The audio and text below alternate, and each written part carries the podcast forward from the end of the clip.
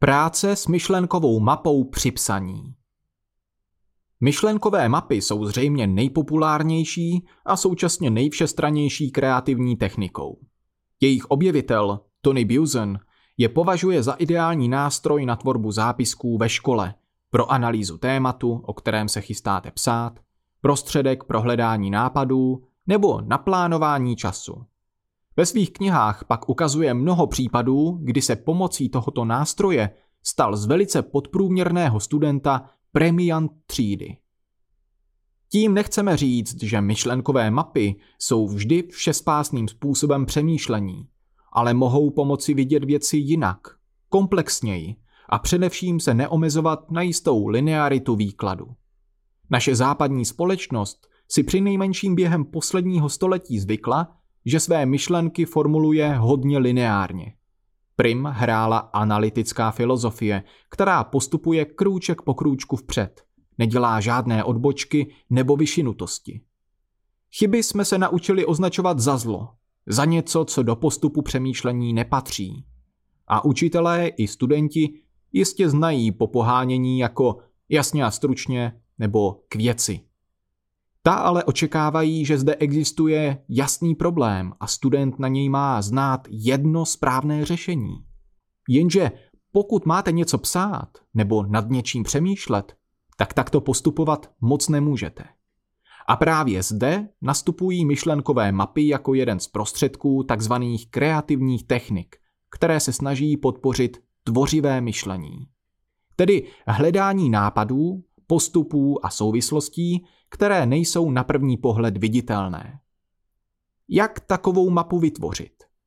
Za prvé, doprostřed papíru či aplikace napište téma, o kterém chcete přemýšlet. Za druhé, k pojmu či tématu vytvářejte asociace. Každou pište na novou větev. Za třetí, tyto asociace navažte další a další. Za čtvrté, používejte barvy. Ideálně na každou větev jinou barvu. Za páté, používejte obrázky nebo symboly. Za šesté, postupujte tak dlouho, dokud vám to dává smysl. Platí, že každý má jiný styl práce. Není ideální postup. Někdo se soustředí na jednu větev, pak na druhou, až nakonec hledá vztahy. Jiný přeskakuje, spojuje, další kreslí obrázky, je také na vás, zda ji budete chtít dělat na počítači nebo na papíře. Obecně na papír se asi tvoří lépe a rychleji.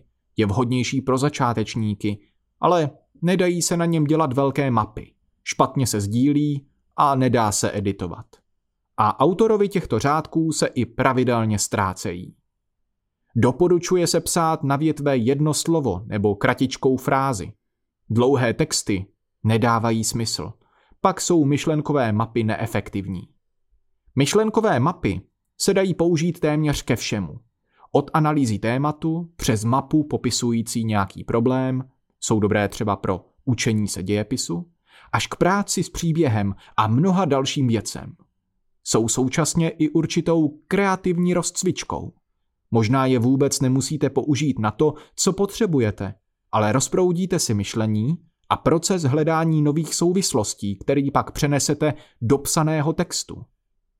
Z nástrojů, které můžete použít pro práci s myšlenkovými mapami, určitě doporučujeme Kogl, v základní verzi bezplatný, kvalitní online nástroj se spoustou možností, FreeMind, trochu těžkopádně vypadající open source nástroj s mnoha pokročilými funkcemi, ale škaredými mapami, Xmind, v základní verzi bezplatný nástroj, který dělá pěkné, byť ne organicky zakulacené myšlenkové mapy, ale i další diagramy. Určitě stojí za vyzkoušení.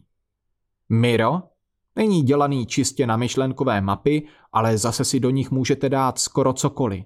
Od post-itů po Google dokumenty a webové stránky.